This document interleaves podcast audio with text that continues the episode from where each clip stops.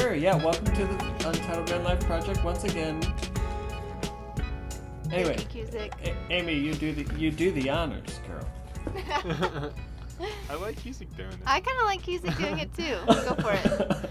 You got this. You already did it. I did. I said, welcome, listeners, to the Untitled Van Life Project, where we're going to talk about the Midnight Gospel. Yeah, Midnight Gospel series. I'm not your host. I'm your guest, Alex. And here's your host. Alex, that's weird. Alex. Oh, or Cusick, or Q, or... Sir Lloyd. I don't know. I'll come up with some new. Sir Lloyd. There's a few. I don't think there's any. No host and guest. We're all on the same. We're all equals here. Oh, mm-hmm. All right. Well, I did want to. Caleb told me to make an apology. I'm just kidding. But I. What is this apology? Oh, on the first podcast, which hasn't even been released, listeners, I said something along the lines of like, we're medicating children too much, or something along the lines, which wasn't really a part of the conversation. I had recently listened to a lecture by Jonathan Haidt. So it was just on the mind.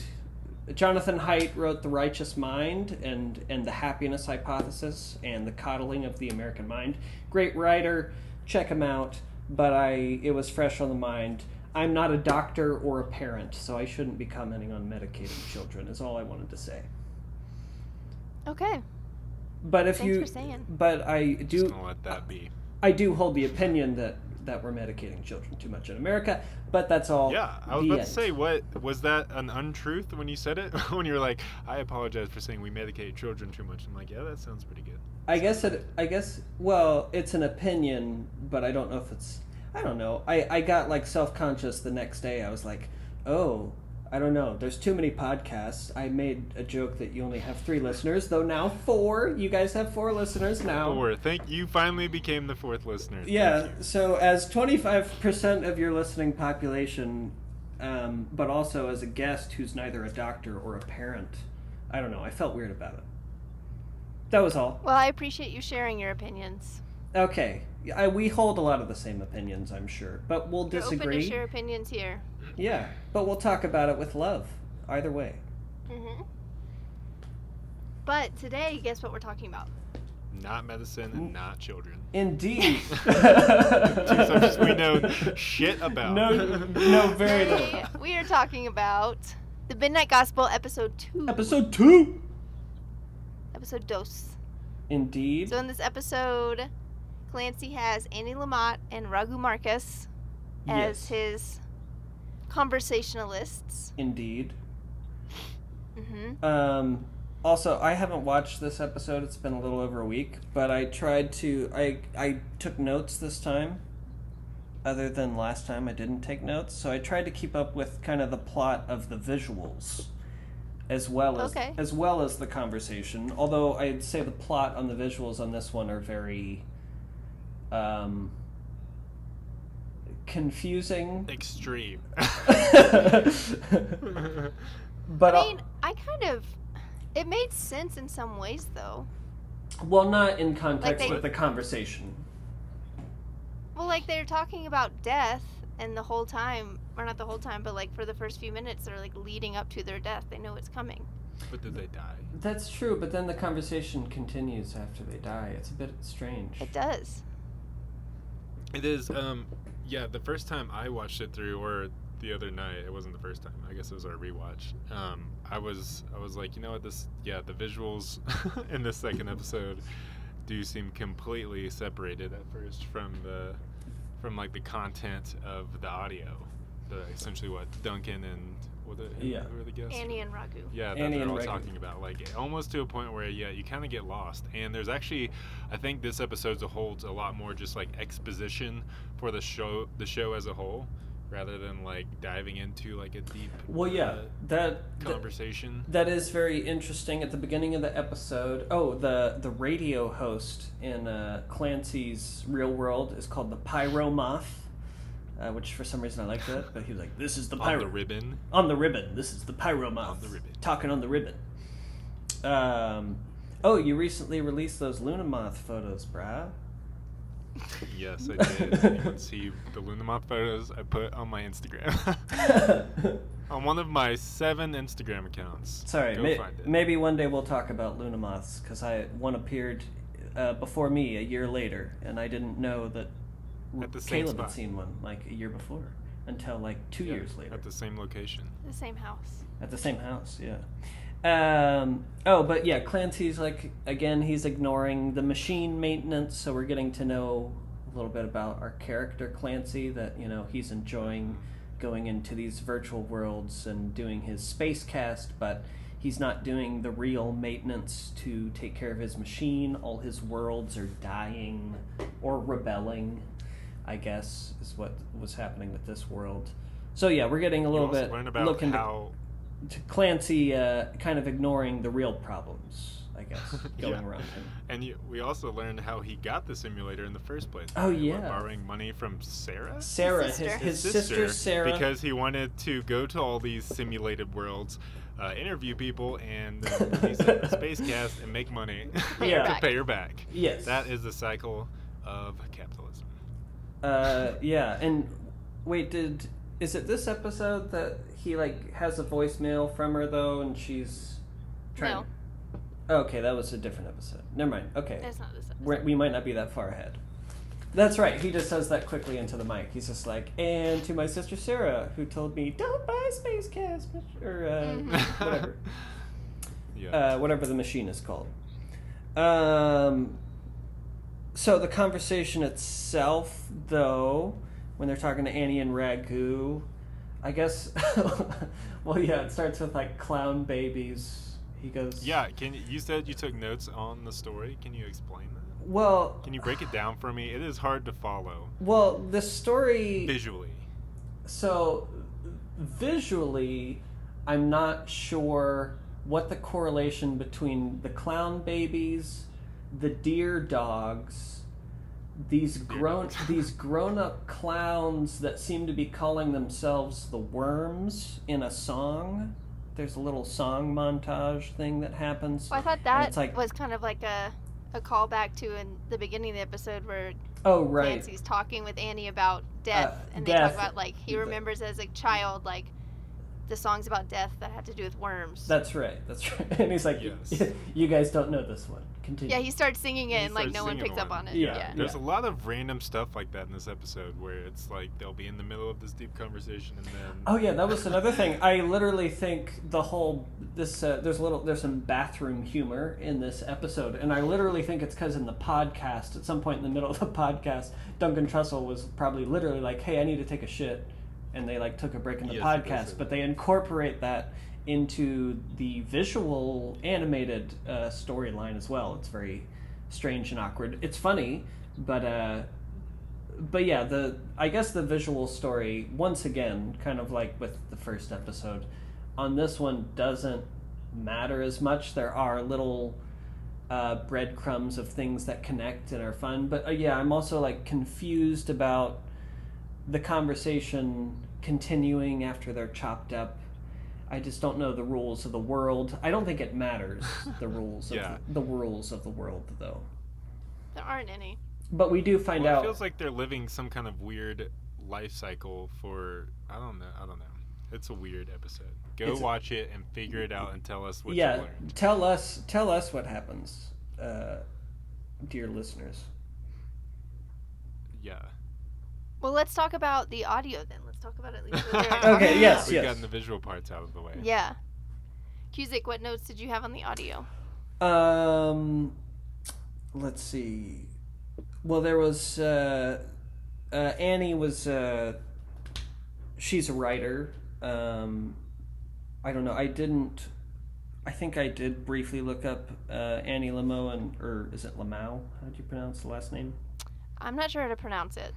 Okay, Lamott and Raghu Markus. I only briefly looked them up, although I found out Raghu Markus was recently back on Duncan Trussell's podcast, and he runs Ram Dass's Thingamajig, which we talked about before recording. Anyway, so go check him out. Go check out Raghu Markus.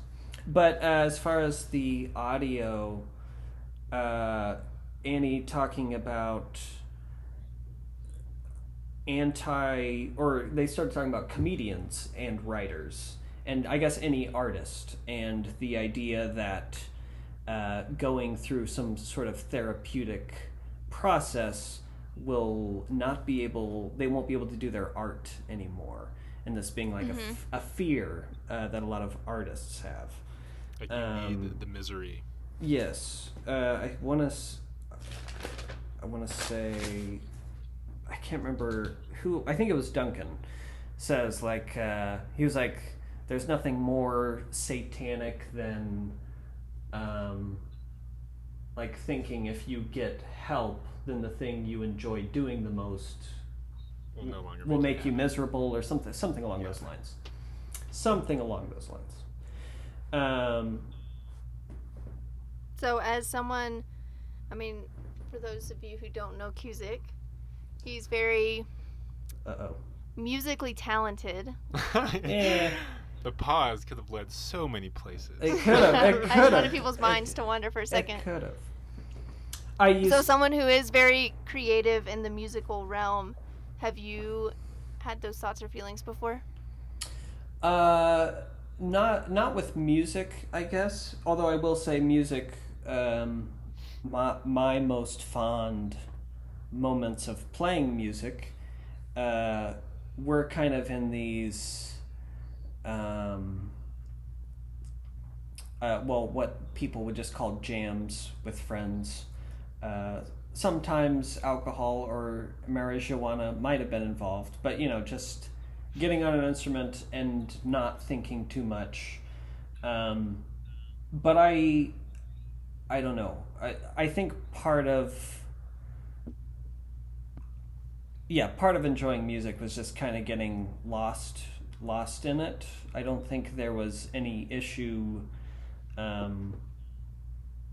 that they were talking about, but as far as a fan of comedy and someone that did a little bit of open mics for a little while. Yeah, he's a comic. Don't worry, I wasn't. Too, Amy, not just musically talented. Stand-up comic. I'm not a stand-up comic at all. But I will say, like, I think for some comedians, they see stand-up as their therapy, and certain writers see writing as their therapy. And I think it can be that for them, and they can find a way to be both funny or interesting or tell an interesting narrative and have it be a therapeutic process simultaneously. But I think there are other artistic people that potentially use it as a way to avoid dealing with the things that they need to deal with the most. Sometimes that which you're searching for most is lurking where you want to search least. And that's intimidating to people. Or where you're already at, in Santiago's case, in The Alchemist, right? Mm-hmm. Yeah. Mm-hmm. What he was searching for was right where he was. Mm-hmm. I haven't read The Alchemist in a very long time, but yes, I'm going to assume you're making a correct parallel. I think the omens are leading you to reread it. I should reread that. We can talk about The Alchemist, since Santiago's now the name of your van. Mm-hmm. Yeah. Caleb, what about you? Have you ever had like a fear that if you were too happy or you were like really enjoying yourself, that like any creative outlet you had used in the past would like stop happening? Yeah, I've been thinking about it because I think this is the main thing that stuck out to me from the whole episode and throughout their conversations. I know they start with talking about death, right? Mm-hmm. And then they kind of get just like very briefly though. It's almost like just they have little mentions here and there of things. And then she starts talking about this aspect of like needing misery in order to be happy, which is I feel like the simplest form of it.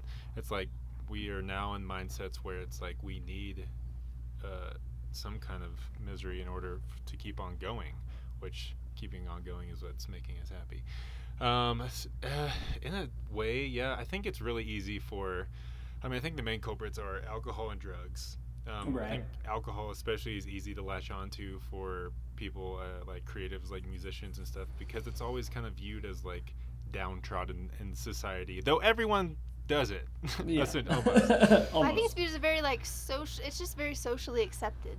Socially accepted, but it's also everyone's like thorn in the flesh. Well, I drink too much, and I feel like that's where it comes from. It's like we need the misery. Like, yes, you enjoy drinking; it brings you happiness, but you also need the dark edge of like, well, it's also probably something I shouldn't be doing, or you have this like deep-seated regret somewhere inside you that when you drink alcohol, though it's making you happy, it's not like complete happy because there's this double edge to it. Does that make sense? Mm-hmm. It does. Yes. Yeah. I don't know what your question was. Dude, have I ever had anything like that? Well, like, have you life? Had... what I was asking is, like, have you had the fear that, like, if you didn't have any sort of, like, misery part of your life, that your creative juices would stop flowing? Or, like, you wouldn't... If you're too happy, you wouldn't be able to express yourself creatively. Like, I know, I feel like Annie talks about...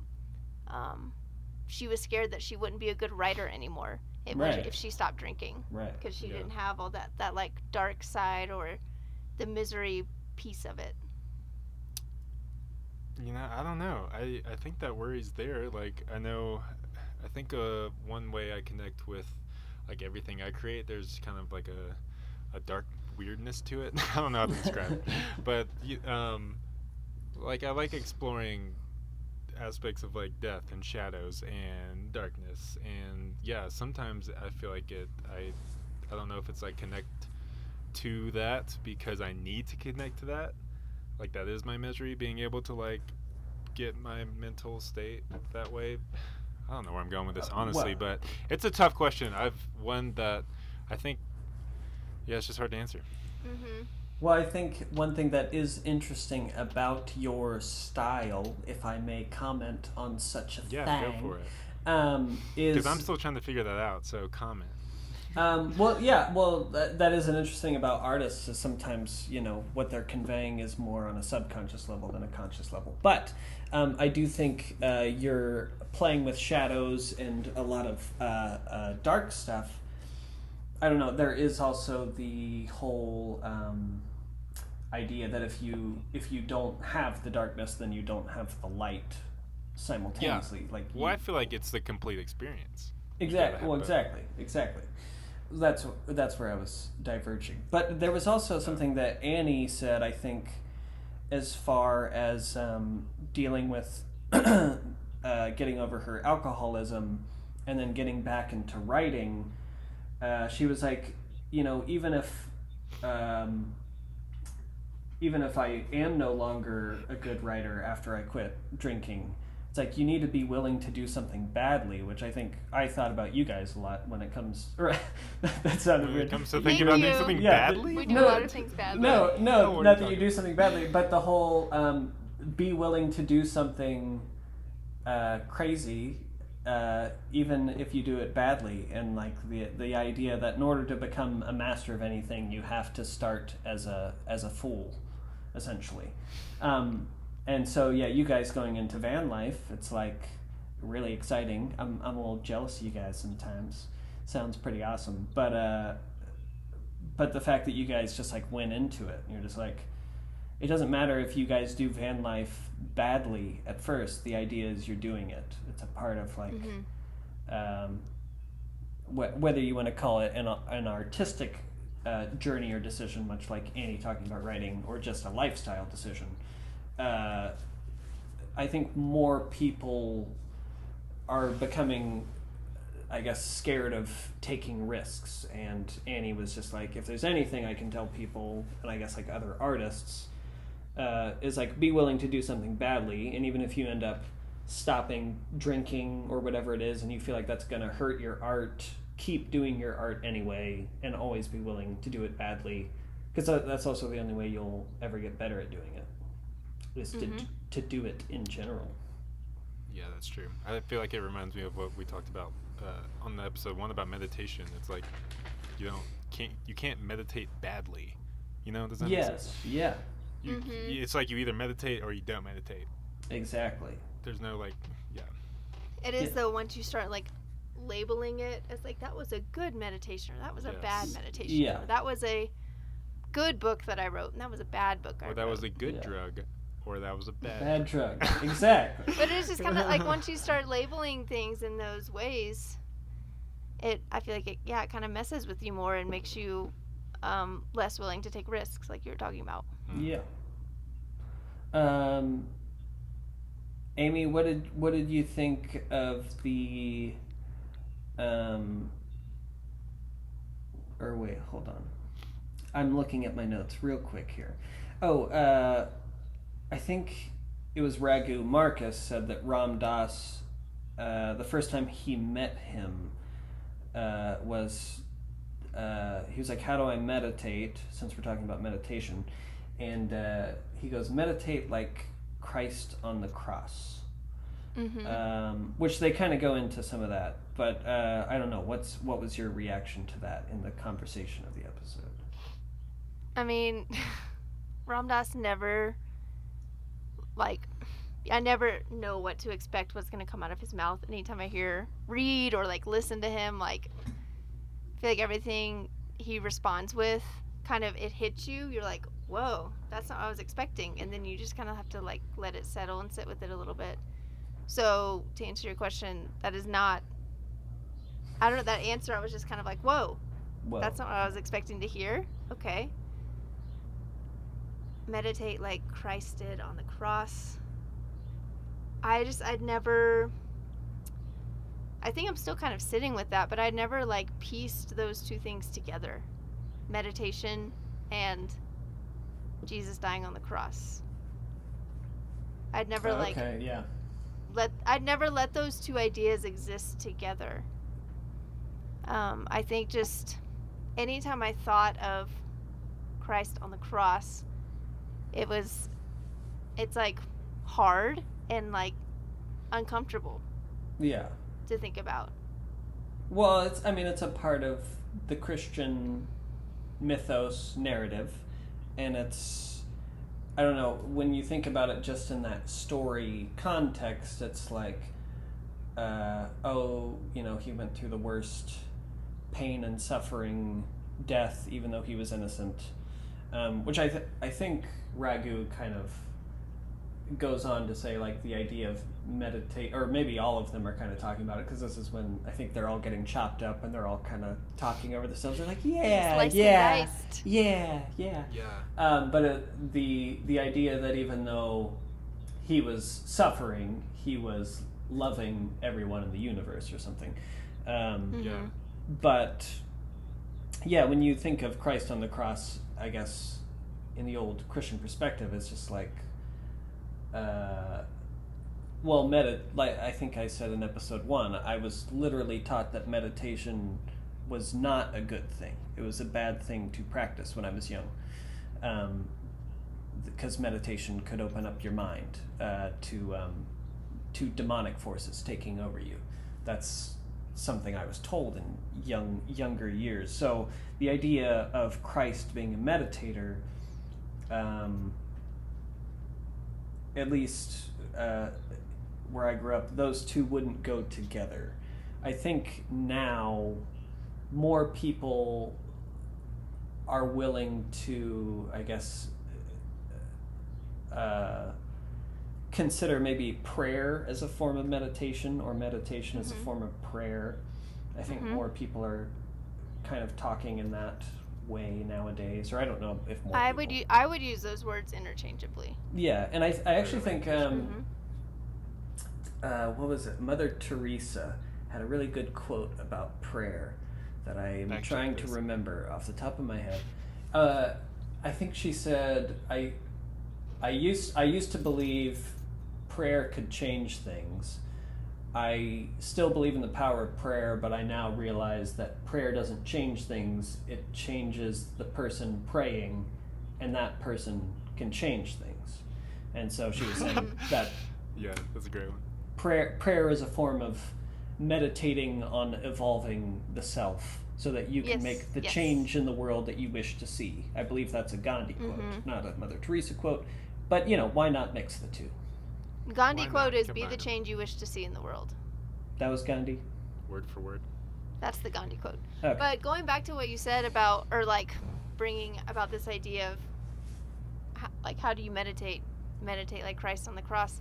I think, I don't know, that's a big piece of that story, that Christian story, that was missing for me. Like, the idea of Jesus on the cross, like I said earlier, was just so hard and uncomfortable for me to, like, process and sit with. Right. Because I feel like it was always presented with such, like, I mean, it was presented with such, like, harsh, like, I don't know, such, like, harshness and, like, look at how much he suffered. It was like, look at his sacrifice. It was like, look at his sacrifice, look at how much he suffered because he loved you so much. And I didn't ever really connect with, like, the guilt there. Like, I could see how that could bring about some guilt. Sure. I don't really feel like I connected with that because I don't even feel like I connected with what people were saying when they were saying, like, look at how much he sacrificed for you because he loved you so much. Like, look at that pain. That's for you. That is love. That never resonated with me. So hearing this statement of, like, meditate like Christ on the cross, that resonates with me a little bit more. Yeah, and to be honest, I think, well, oh man, I'm going to go into full blasphemy here. Oh, but shit. I do think Ram Dass saying meditate like Christ on the cross, growing up, I have dog hair. Don't we all? Growing up, I think there was, the idea was you worship Christ who did this thing. And I think Ram Dass did, what he says is, I think, what Jesus' intentions were, which was to emulate Christ, not worship Christ, because, oh, look what he did for you, and, oh, look at the sacrifice he made. Because he was loving the universe while he was going through suffering. But Ram Dass is like, no, that's what we're all supposed to do. We're all supposed to pick up our own cross and follow Christ, right? There's so much more beauty in that. Like, I feel like that's the whole story. Like, there's so much more beauty in that well-rounded, and, like, it just feels more well-rounded than just this, like, just the suffering sacrifice piece. So you're upset at the, like, how the story was presented to you, I guess, or not? You didn't get a complete picture. I feel like I didn't connect with it because I wasn't getting the complete picture. Yeah. Well, so I also come to the fact that he was meditating. Yes. Because right. Yes. Yeah. Well, I liked what you said, Cusick, about. I feel like what I took away from them connecting meditation with, you know, how Jesus dying on the cross is what you said. It's like at that point, every aspect of who Jesus' being was just pure love. Like, it was pure selflessness. And I feel like that's kind of almost the goal of meditation. So you just become a pure love to everyone. Yeah. A pure vessel of love. And that's what Jesus on the cross had, like, completely embodied that. Yeah. And that's why in the Buddha mythos, why he comes back after he reaches enlightenment, essentially, which he doesn't reach enlightenment until very old age. But when he does, you know, he could have stayed there, but he decides to come back because he's like, my mission is to help everyone become more enlightened, because I guess true nirvana can't exist until everyone is enlightened, even though an individual could perhaps reach nirvana. I forget the bigger point that I was making there, but that was my initial response. So there we go. Well, I mean, I think that's. I like how you brought that up because I loved, this is, I guess, going off of that, then Annie starts talking about how we need, like, kind of how we can be there for each other and help each other. And she mentions how when Jesus was on the cross, like, God was with him the whole time. Mm-hmm. And she brings up that story about the little girl who has trouble sleeping, and the mom is like, oh, Jesus is here to protect you. And the little girl's like, yeah, but I need Jesus to have skin. Skin, yeah. And just, I don't know, kind of bringing up this idea of, like, I think it just brings up this idea of, like, connectedness and community and us walking through this life hand in hand and together. And I just really like that they brought that into the conversation. Yeah, so sometimes you need the Sangha, which would be the, at least in Buddhism, the community. Like, I guess I do kind of, in the past few years, trying to reconstruct the Christian upbringing that I was brought up in. That I actually now kind of like the idea of the Holy Spirit, when initially I was just like, what the fuck is that? What the fuck is the Holy Spirit supposed to be? But the idea... No one had an answer for it either. They're like, oh, I don't know, another part of God? Yeah. It's part of the Trinity music, duh. I actually remember asking questions about the Holy Spirit at your church's church camp, Caleb. And we did not talk about the Holy Spirit at our church's church camp. It was like... Yeah, I was immediately labeled like an oddball. You start talking about the Spirit, it's like, oh, you're not Church of Christ. Yeah. Fair enough.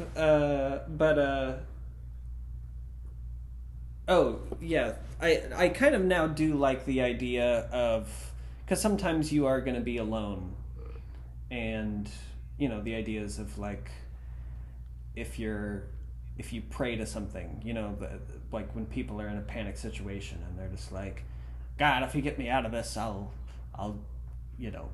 worship you forever. I'll go to church or whatever, you know, whatever their bargaining thing is.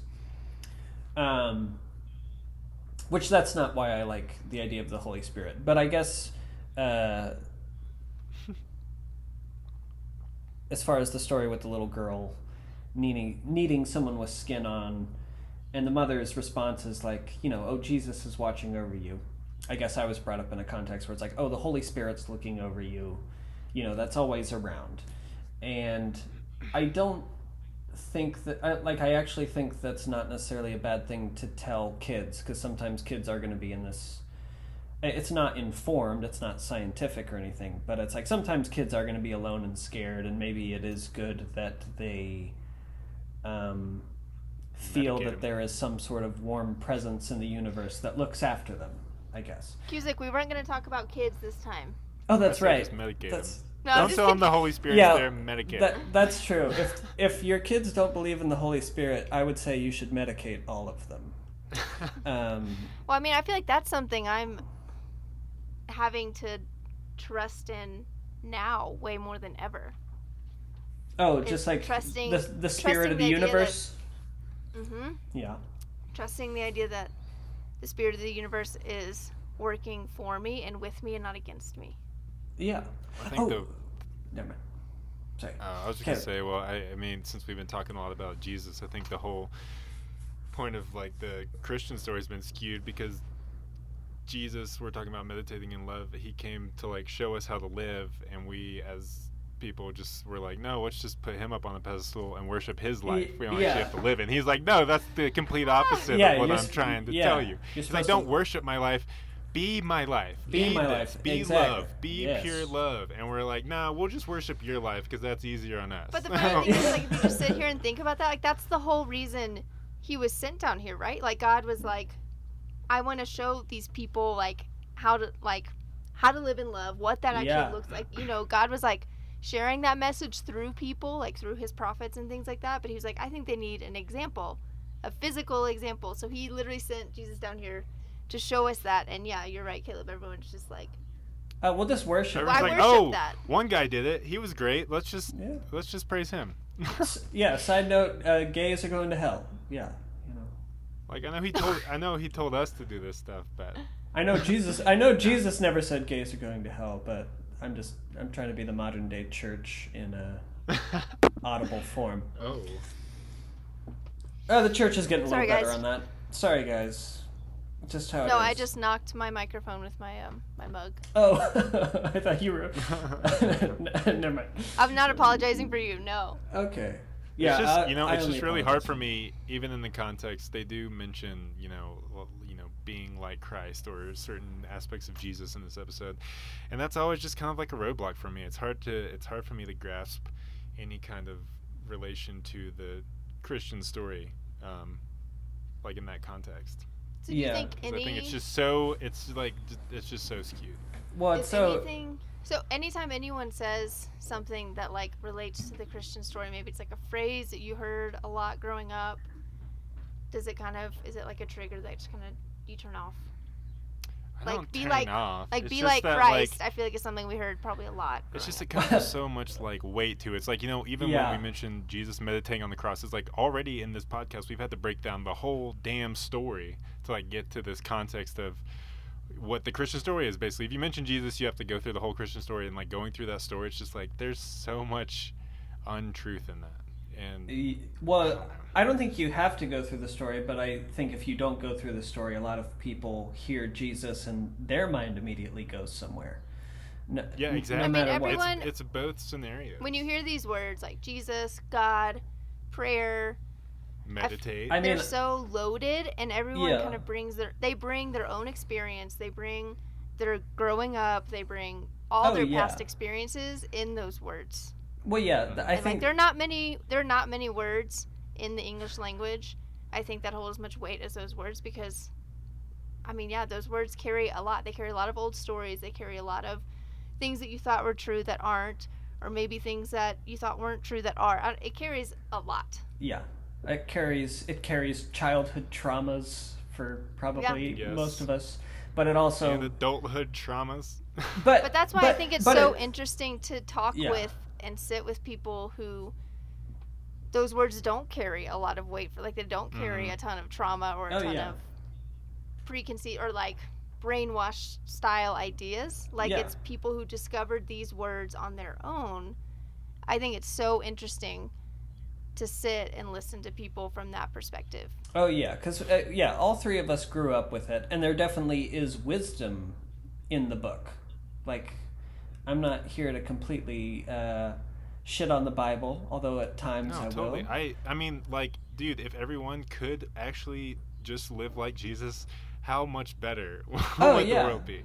Yeah. You know, there's so much wisdom and love and good messages in there. It's just buried in a heap load of shit. But that's the thing. If you just approach it as teachings, you approach Jesus as a guy who walked the earth and lived this way and taught these things, you're like, yeah, I vibe with that. I mean, this is a very, like, very shallow way to put it, but kind of like, yeah, I vibe with that. Like, I like those teachings. Those are things I want to incorporate into my life. Indeed. I mean, I feel like that's...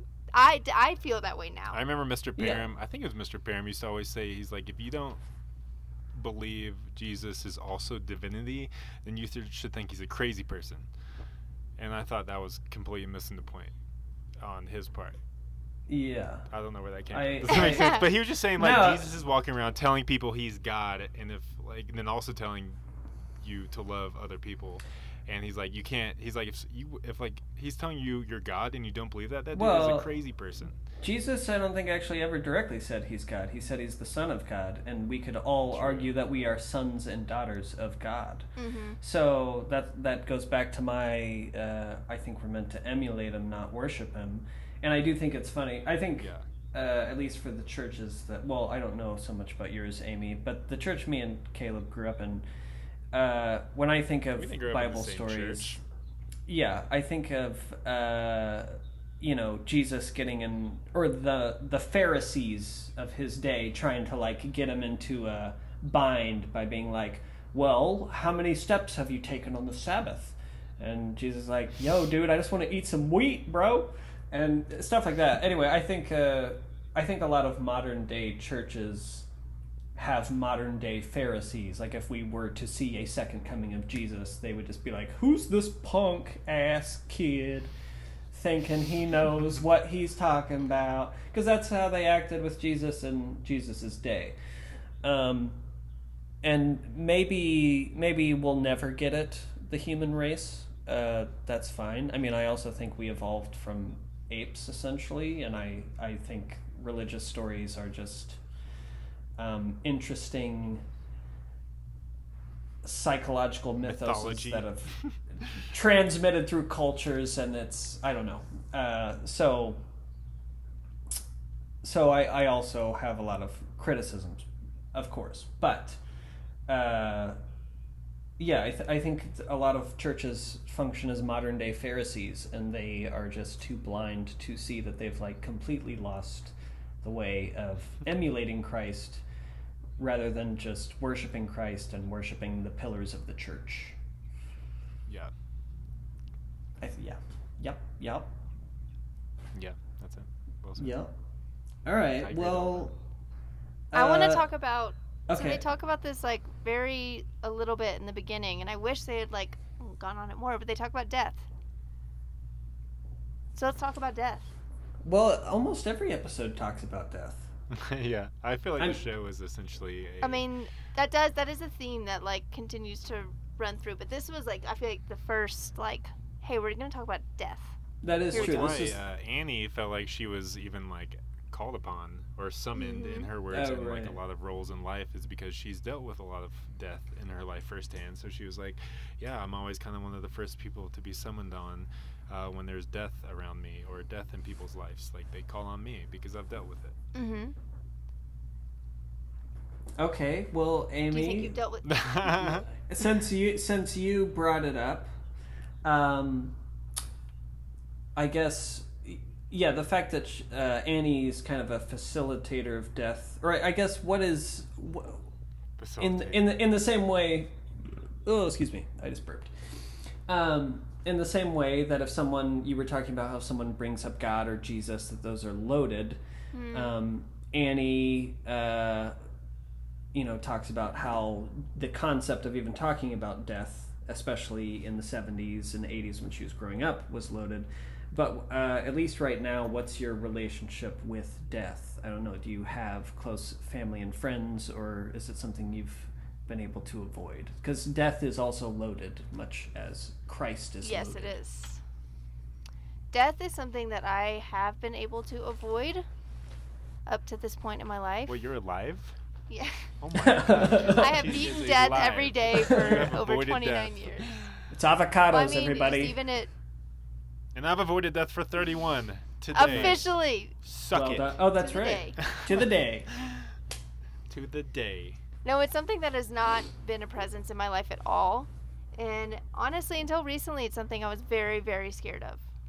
And I do still, I don't think all fear has been eradicated around that for me. But I would say the fear for me more sits in like other people dying as opposed to myself. Yeah.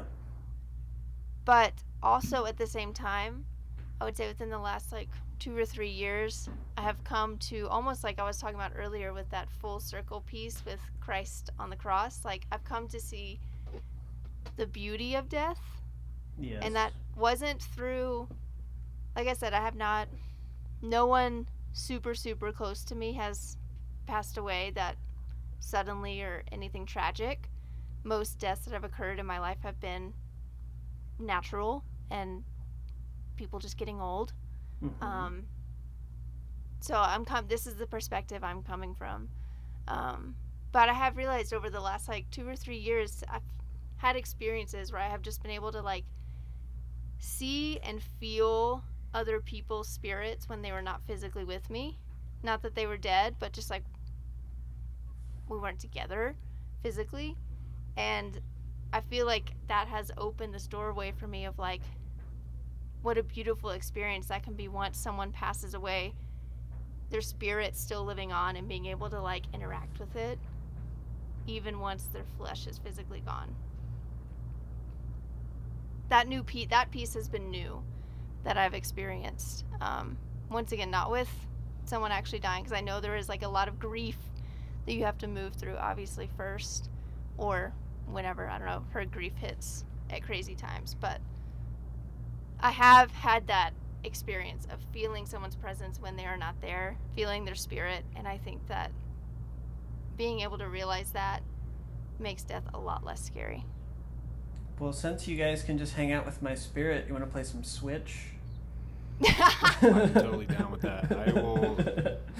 Yeah, let's do that. Let's just. Sorry, I wasn't trying to cut off your point there, Amy. But isn't that what the internet is? Anyways, if we want to play Switch, it's just the spirit that will connect us. Yeah. Well, that is actually now I feel like I'm taking a left turn that I didn't mean to take. But I think it was on the last podcast, or maybe two, you actually said you have been playing the Switch. And I know in the second podcast you had critiqued Caleb for having two systems in a van. Oh, yeah. I love the Switch. which even I will critique having two systems in a van. As much as I love video games, how many games you have on your systems? That you I know. Critique that. I know. You are so welcome to criticize me, but yeah, the Switch. Well, I don't. I now I want to ask you a question about the Switch, but we were just talking about death. I don't want to alter the subject too much. I think that's too much of a subject shift. So, Caleb, what is your relation with death and not the Switch? We'll get to the Switch. They're the same. We can get to your relationship with the Switch after your relationship with death. Well, I should have. I'm much more connected to death playing the Switch because I've killed a lot more things on the Switch world than I have in the real life, and same with experiencing death too. I haven't really, kind of what you were saying, I mean, I haven't experienced a lot of physical death, but I don't, that feels like it's always like a stepping stone to like understanding death or like how it's perceived in our culture, and I don't think that's necessarily the case, or I don't think it has to be. You don't have to experience a lot of death around you to still grasp death. I think I've experienced some extreme relational death, which I think is very similar to the death of anything. I feel that's like once true. You kind of grasp it, it's like the death of anything, the loss of it, like time moves on, life moves on, things end. This moment dies, essentially, and the next moment starts. So I haven't been around it a lot physically, with just people I know dying, so maybe I still feel naive in that. Maybe I have a lot to learn, and I think there is a lot to learn, but I'm not afraid of it. I think it's just gonna happen. It's almost like the one guarantee of life is that you're gonna die, and I think once I really came to grasp of that, it's like, well, then, you know, the in-between is what you have control over. Well, I feel like that's eventually the point Annie gets to, is like once you accept that death happens, then you're free. But how do we not, as, I guess, like, why don't we start there? How does, like, I guess it's another message, I think, that gets so misconstrued throughout all these religions and just mythologies of, like, well, death isn't actually the end, even though there's no more skin. Even though that girl, you know, she misses you, she can't touch your skin. And it's like, it's just, I don't know where I was going with that. Well, no, you did have an interesting point, though, about the idea of growth and, I guess, loss, or, well, I guess the idea is essentially that growth always has loss. And so, you know, because you're, as life inevitably changes, and it will, like, you're going to lose familiarity with some things, you know, you have to move into the unfamiliar, at least at some points in your life, which I know we were earlier talking about, you know, taking risk and being willing to do something badly. But yeah, growth is always loss, and I think with all loss there is the opportunity for growth. And so that was my way of saying, yeah, with death I think there's a lot. I mean, I'm kind of in a similar boat with you guys. I've had dealings with death, but most of them have been pretty, you know, I mean, most of my grandparents are dead at this point, but most of them are like older age, more to be expected deaths. There, you know, I did know some people not super well, younger, at like church or school that might have died, but they weren't people that we were close to, or I was close to. But yeah, I do think when it comes to trying to handle thinking about death, because a lot of people do get anxious around it, but like you said, it's the one thing that we all, like, it's inevitable. It's like you can't have life without 100% guarantee. I'll put all my money that I'm going to die. It's all my money I don't have. But it's funny that it's such a taboo subject. Death is a taboo subject. But it's, I feel like there's something from that death essentially is, well, it illuminates the the miracle that is life in a strange way. Yeah, I think that's it. I think you can't have life without death, and the acceptance of, like, they are the yin and the yang, the balance of your force. And I think that's that beauty piece that's missing when we get taught about death.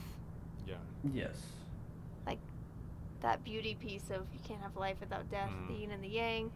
Kind of like I was saying earlier, to the realizing that, I mean, I believe that, like, we all are spirits. We all have, like, an essence within us, and that doesn't die. So when our flesh does die, like, that still lives on. And being able to, like, be connected with that and feel that and experience that brings some beauty to that cycle, the cycle of life. So how would you tell other people to experience that? If, like, you know, if they were, like, wanting that experience of feeling people's spirits that aren't here anymore, how do you experience that? How do you feel so connected to that? That's a great question. I mean, I don't think there's, like, a checklist on, like, do these three things and you'll get to this point, or do this and you'll feel this way. I think it's kind of, I think it just starts with being open to that idea, and then finding things that connect and tap in, that you can tap into within yourself, within nature around you. I mean, I've discovered it, I think, just on my own inner journey of myself. Mm-hmm. But I think the first step to that is just being open to it and, like, having that idea in your mind. I like that. Yeah. I like it. Being open to anything is, like, the... But I do also want to say that like I said, I don't have much experience with death of physical people that I'm really close to in my life, and I don't want to undermine or... I know that grief is it can be a very heavy and hard thing to move through, and I know that grieving is part of the process of dealing with death, I think. Yeah. And I know that there's a lot of sadness and maybe even anger that can come around that. And I think it's all okay. It's all allowed. It's part of the process. So yeah, I don't know. I kind of wanted to throw that piece in there too. Oh yeah, no, I think having kind of like we were talking about earlier, how darkness and light, go together. Yeah. Like there are gonna be really, I know, and I'm sure there are super super dark parts to death, and there are also light beautiful parts to it too. Oh yeah, I mean, like if you were to die before me, even later, like I would be extremely sad. Mm-hmm. But I also feel like I still see death as for what it is. It's like that was an essential part of life. Maybe, you know, time is just a made-up construct of our humanity. You know, you're gonna die at some point. I don't see it as like dying on a line. You're more dying around the circle. Did you die at what part of the circle did you disappear on? So but at the same time, yes, I do, like, you know, even in, I think the closest death to me would have been my grandfather, and I just remember being horribly sad for a long time. And, I mean, even still with the relational, what I'm calling deaths of my parents, or the relationship with their, I feel like I'm still grieving from that.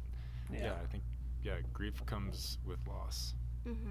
Yeah, and I think in general, it's hard to find good conversations about grief, and we probably are not the people to find expert conversations about it. But, no, I do think that's something that's one of those kind of like, oh, grief normally comes with death or loss, so it's already enshrouded in this kind of taboo subject, and then, you know, everyone that has to go through grief, you know, they might struggle with, like, oh, are these feelings, well, the part of that process in general, I think, is hard for people, but that's all. It's a form of baptism, I guess. I use the term, I like to use, because I grew up in a Christian environment, I like using the word baptism for just life events in general. I like that.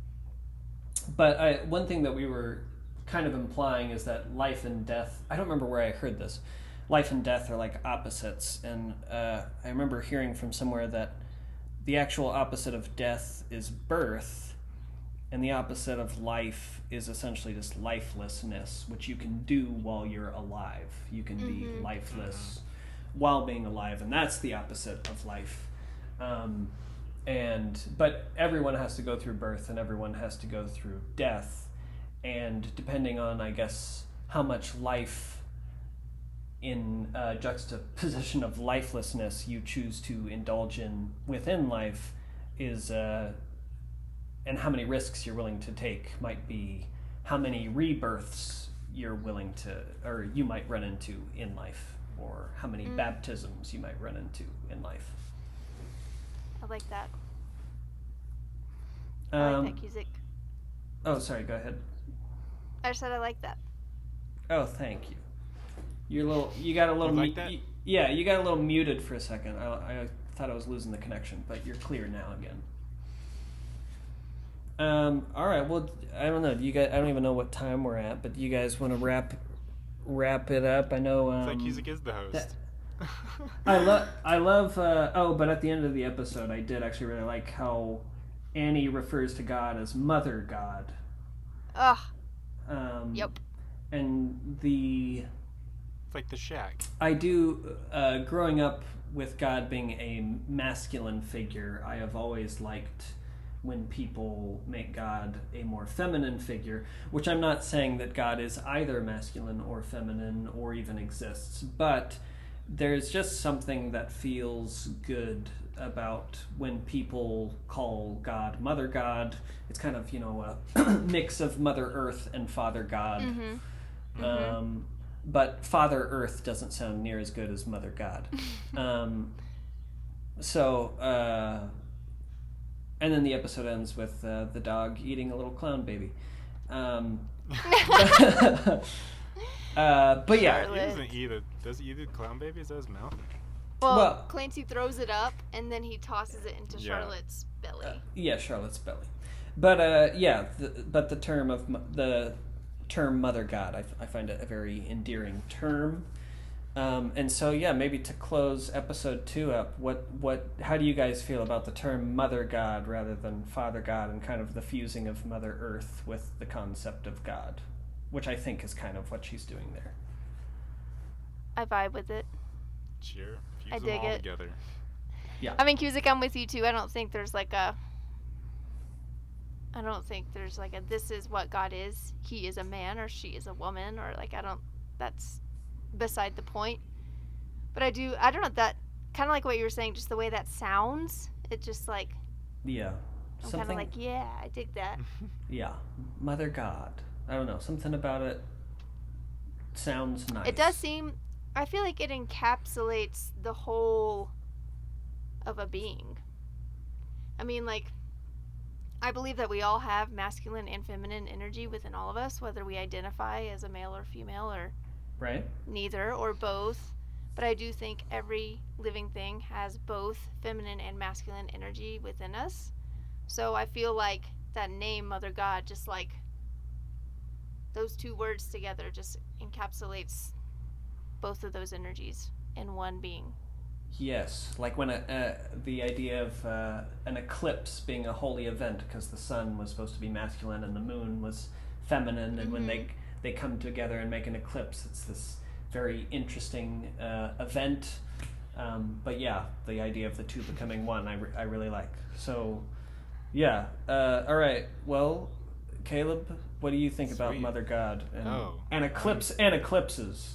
I was just cool with growing up anytime someone told me something different about God or even challenged my views on what I saw him in my little picture Bible since I was 2 years old as a big old white dude with a long white beard.